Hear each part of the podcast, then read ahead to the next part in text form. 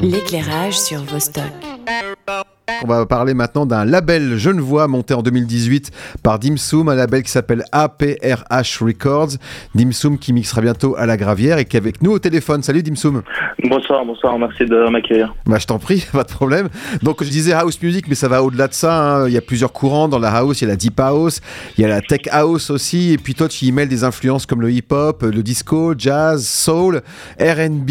Mais euh, on peut symboliser ce label comme un label de house, tout simplement. Oui, oui, bien sûr. Évidemment, c'est juste que la house music, elle a beaucoup d'influence euh, justement dans les musiques qui sont sorties précédemment. Et du coup, on essaye de toujours euh, garder ça en ligne de mire quand même. Ça donne euh, de, de l'énergie. Dans ce qui se fait en house à Genève, est-ce que tu as voulu te démarquer ou alors tu as voulu justement intégrer un mouvement où il y avait plusieurs déjà DJ représentés ici? Pas forcément vouloir se démarquer, mais vouloir proposer quelque chose qui convient un peu plus à ce que j'ai envie de partager de manière générale et qui vient peut-être un peu plus puiser dans les influences euh, américaines que certains autres collectifs euh, très doués de la région. Donc euh, finalement maintenant il y a plusieurs sorties hein, depuis 2018, des compilations essentiellement. Euh, comment tu fais pour les concevoir? C'est surtout des artistes suisses ou justement tu vas chercher des, des internationaux aussi? Alors, euh, c'est principalement en fait des internationaux. J'ai bah, j'ai découvert la musique grâce à Internet, comme tous les gens de mon âge justement. Et euh, en fait, bah, j'ai remarqué qu'il y avait un problème assez assez constant, c'était qu'il y avait beaucoup de jeunes artistes émergents qui, qui ne trouvaient pas en fait de label euh, pour euh, sortir leur musique. Et du coup, moi, je me suis focalisé vraiment sur essayer de sortir de la musique de jeunes artistes émergents euh, européens ou même de partout dans le monde et d'essayer de- de- d'avoir une identité euh, relativement définie tout en soyant en étant ouvert euh, à tout type de- d'influence. Oui. Toi tu es DJ et donc euh, fondateur du label, mais tu es aussi producteur de musique house? Euh, oui, oui, oui, j'ai mon premier album qui sort euh, très bientôt d'ailleurs. Ouais, bien, Et, euh, dont on va écouter un extrait tout à l'heure je crois. Exactement. Ah Oui, ouais. Vous allez écouter euh, un petit extrait. Je me réjouis de vous le partager pour la première fois également. Excellent. donc euh, ça, ça sortira au printemps, euh, apparemment pour célébrer aussi les 5 ans du label, c'est ça? Euh, exactement, oui. Ça fait déjà, ça fait déjà cinq ans et on prévoit plusieurs tournées dans, dans les clubs genevois, lausannois et aussi à Amsterdam et d'autres villes en Europe. Ouais, c'est d'autres villes dans lesquelles euh, le label a déjà été représenté. hein. Il y a eu, à Genève, il y a eu l'audio, le zoo. À Lausanne, il y a le folklore. D'ailleurs, vous allez jouer bientôt, hein, je crois le 26 janvier.